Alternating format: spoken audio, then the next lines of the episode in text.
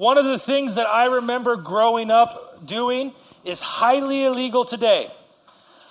Have you noticed that the things that probably you and I did as children, you can't get away with today? Like, did you, did, do you ever think, I heard an article on the radio, heard an article, listen to a story on the radio about the bacteria that's on bath toys? Yeah. If you and I, we all survived, we're lucky. One of the things that we did, we rode bikes without helmets, skateboards without knee pads, but we're all fine. Can't do that today. One of the things that we did, that I did when I was growing up, that's highly illegal now, is when we were driving home on long road trips, on the back seat of my mom's Pontiac, I would lay down. I would stretch out all the way across the seat. I'd put my head on the armrest. You can't do that today. That's a big ticket. It might even be jail for your parents. But I used to do it. I lived. My mom and dad never went to jail. I guess the cops were on to some other things. But what happened was this, and on the way home, I could lay down and look at the streetlights passing over, or I can then hear the bumps in the road and know exactly where I was. I would know, oh, we're about five minutes from home. I can tell by that tree that went by. Now, I grew up in Southern California. There wasn't very many trees, so there was that. But I can tell because I knew home. Home was welcome for me. Home, home was a place that I could sense when I was getting closer. Even today, when I drive by that house in Southern California, there's something about that place that is still special because that was the home I grew up in. We all need home. Home is a place where you're fully accepted. We all need a place like that. We need a place where you and I can go and be loved for it. We need a place where the sights have memories attached to them. I remember the hideous floor in our kitchen growing up. It was gross, but I remember it. It was in style back then. But as I remember it now, it's like, man, that thing was hideous and gross.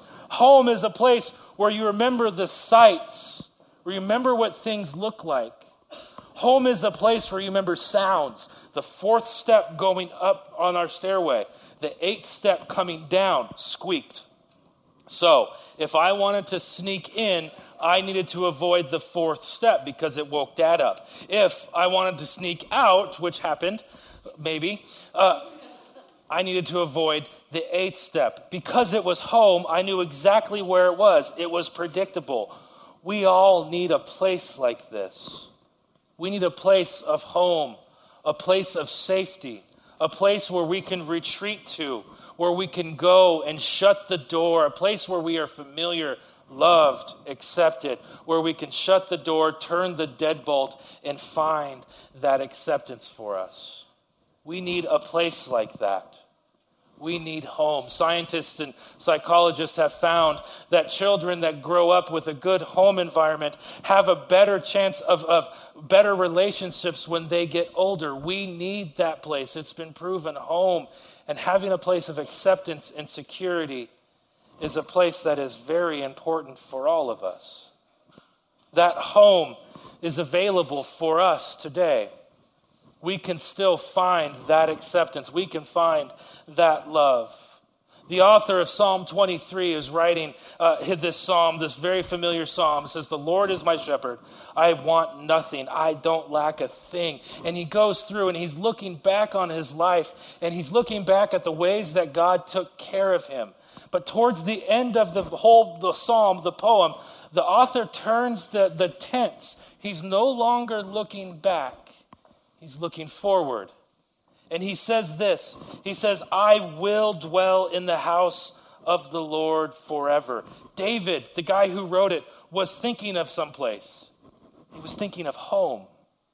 He wanted to go home. He, him finding home was an elusive concept for him. He had grown up in a house where his dad literally forgot who he was. Samuel comes riding in and counts the seven sons, and he goes, Do you have another one? And his dad, Jesse, goes, Yeah, there's one more. He forgot who he was. He was considered the runt. His brothers later never thought he would amount to anything. So David's home life was a time where he was always fighting to feel relevant. And so when he's looking back or he's looking forward in, in what's coming to him, he says, But I have a home and I'm going to dwell in that house forever.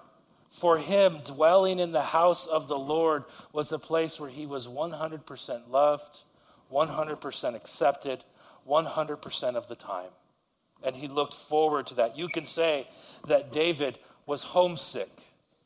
He was looking forward to a time where he can finally feel comfortable in his own skin, kick off his shoes, and relax and be home. Have you ever been homesick? In junior high, I had a very bad middle school. We can talk about most of the problems that I incurred in junior high, but I've done really good at like forgetting them. So, this one I can bring back from memory and still not be scarred. I went to junior high camp at a place called Victory Ranch. It was out in the desert of California, a place called Hemet. I don't know if any of you are familiar with Hemet. Uh, it's not a fun place. But we went to summer camp there because why not? And so we're there. They had horses. And uh, I'm sitting there. It's Tuesday night, and I wanted to go home so bad. I didn't have very many friends. I, I didn't really fit in, but I'm sitting there at nighttime and I wanted to go home. I almost called dad to come pick me up. He wouldn't have. Uh, they were enjoying the week without me, probably. But I'm sitting there and I'm wondering, I would love to go home. And the stars, they were pretty, but I felt like Fido, an American Dream, or that, that one movie, Somewhere Out There is a Home for Me. On the other side, uh, however the, the tune goes, Sam can play it for us later. But I was looking for home. I wanted home so bad, and it was only Tuesday. I had three more days to get there. Have you ever been homesick like that? Perhaps it's right now. Perhaps you do not feel comfortable where you're sitting. Maybe you've been around Christians for a long time, and you think to yourself, man, if they only knew what I think like inside they would run away from me. These people wouldn't sit in the same row. Maybe you're uncomfortable sitting here. Maybe for that reason you avoid Christians in church altogether. Perhaps you visit from time to time, you dip your toe in the water, so to speak. But every time you come, you go away and you feel a little bit shamed. You feel looked down upon, and you feel like you never really belong. Perhaps you're here today because you were invited. You didn't want to come, but your friends said that they'd help you move if you come to church. Or other friends said they'd buy you lunch afterwards, or they said there's pancakes, and you're like, cool, we'll eat some pancakes, we'll go. But you're here, and maybe you struggle with religion. Maybe you struggle with Jesus. Maybe you struggle with those pesky Christians, and they leave you with more questions than they do answers. Christianity, faith, religion for you is like a museum with, with the art on the wall. It looks cool, but it just doesn't really make sense. Maybe you find that today. Jesus' disciples felt the same way. They were full of doubt. They were full of discouragement. They went through life not fe- feeling like they didn't belong. But they had the same feelings there that we feel never really accepted. Their families disowned them because they were following this, this rabbi guy. They were mocked. Listen to what Jesus says to them in John 14 or John 4. Don't let your hearts be troubled. You believe in God, believe also in me. My Father's house has many rooms. If that were not so, would I have told you that I am going to prepare a place for you? And if I go to prepare a place for you, I will come back and take you with me, that you may also be where I am. Jesus says, Don't let your hearts be troubled. In the middle of their doubts, Jesus says, Don't let your hearts be troubled. In the middle of them feeling mocked, uncomfortable, not feeling like they belonged anywhere in their society and their culture, Jesus says, Don't let your hearts be troubled. There's room for you, no matter where you are doubts, shame, regret, feeling out of place. There's room for you. In fact, he says, In my dad's house, his dad's God, says, It's a huge house. And guess what? There's a lot of room. There's room for you, there's room for all the stuff you bring with you, and there's room for me. We can go there. There's plenty of space. You and I try to find answers to our doubts. You and I try to find meaning and belonging in places, and each time we come up short. And then, once we think that we found it, we develop our lives and get such a defensive posture around everything because we're terrified that we might accidentally lose it. Or, if, if we don't find meaning or belonging, we live these lives of high anxiety, searching from one thing to the next thing because we're afraid we'll never find it. Jesus says to his disciples, Don't live like that. You don't have to let your hearts be troubled. Jesus reminds his disciples, it is, it is the same reminder for us today. Don't let your hearts be troubled. There's room. All you have to do is come home. In this home, we belong. In this home, there's a seat for us. There's a plate at the table for us with the best food. In this home, there's an open door. We're given a key. We get the Wi Fi password and our phones and our devices connect automatically. It's home. And we belong. Not because anything that you and I have done, or because of who we know, or even because of the answers that we might have concocted. The only reason we belong is because of what Jesus has done on our behalf. We belong in this home. Because of Jesus' death and resurrection, we're invited to live in God's house and like David says, forever, which is a very, very long time.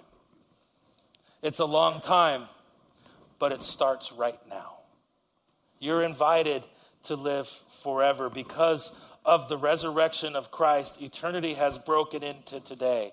Today is the first day of forever, and the invitation for you to come home is still open. It doesn't matter what you've done, the invitation stands for you today just like it stood for the man who was crucified next to Jesus on the day he was crucified. He said he was on the cross. He was a criminal. He had tried to find belonging in a life of crime. He wasn't very good at it. He and his buddy got caught. They were being crucified next to, next to Jesus that day. And his buddy on the other side of Jesus starts mocking Jesus because that's what the rest of the crowd is doing. He wanted to find belonging in the crowd that's killing him. But this other man looks at him. Well, we'll read the story. One of the criminals who hung there hurled insults at them. Aren't you the Messiah? He said. Save yourself, save us. But the other criminal rebuked him. Don't you fear God? He said. Since you are under the same sentence, we are punished justly for we are getting our, what our deeds deserve. But this man has done nothing wrong. Then he said, Jesus, remember me when you come into your kingdom. Jesus answered him, Truly, I tell you, today you will be with me in paradise. Two men hanging on the cross next to Jesus, both trying to find a place where they can belong, both trying to find home. One of them turns and mocks, and the other says to Jesus, Remember me when you establish your kingdom. The kingdom for Jesus was his home. And what does Jesus say to him? Today, you're going to be with me in paradise. Today, you can find home and find belonging, and it's only through Christ. Jesus created a place for us through his death and resurrection. And the only way to get there is to simply tell him that you would like to come, that you would like to be there. You would f- like to find the belonging you're searching for in him and him alone. That's all the thief on the cross did. The thief on the cross, the criminal, invited himself over. And Jesus was totally cool with it. And when we realize that we already belong, when Jesus says the invitation is there, we realize that we already belong, we finally will be able to live our lives because we can stop searching for that meaning that we've been scrambling to find. When we accept Christ's invitation to come, we will stop seeking invitations to go elsewhere. Then and only then will we find the rest and the home that we've been looking for. Are you homesick today? Are you tired of searching? Are you sick of disappointments? Are you sick of hiding? Are you tired of shame? Then come home. It's waiting for you. The door's wide open. The owner of the house is ready to greet you, give you a hug. He says, Come home. Are you homesick today? Do you want the same confidence that David had? To be able to, in the middle of your trial, say, But I'm going to dwell in the house of the Lord forever. Do you want that confidence? Do you want that promised future? Do you want a meaningful today? Then come home. You belong to God. All of you do. And because of Christ, He's willing to claim you as His own. Do you want to come home? Then, my friends, come in. And all you have to do is say, I want to come.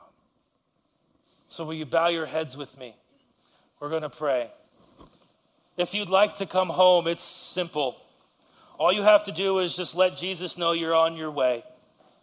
There are many ways to do this, but today I'm just going to say a prayer.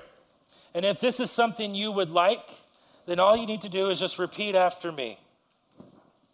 If you'd like to come home, repeat this Jesus, thank you for inviting me home, for dying on the cross and raising from the dead to show me the way. I'd like to belong to you today. Make your home in me so I can make my home in you. Today I choose you, Jesus. If you prayed that prayer, I'm, I'm not going to have you stand or raise your hand, but I'd like to welcome you home. In a few minutes, we're going to sing some songs. Uh, uh, but when that time comes, I'd like you to make your way over to the chairs over there on the, on the right. On my right, your left. There'll be, there, there'll be people there who are willing to pray with you, to welcome you, just to pray for you. If you don't want to make your way over there during the music, then make your way over there after the service. But please, make your way over there. If you don't do it, you're never going to. So if you prayed that prayer, I want to see you come over there. Would you pray with me again? Jesus, I thank you for your home. I thank you that we have a place to go where we're fully loved. I thank you because of your death and your resurrection, we can finally come to that place called home. Thank you that we can have a meaningful life today and a certain forever tomorrow. Thank you that you beat sin. You conquered death on our behalf so that you can be home with us and we can be home with you. In Jesus' name, amen.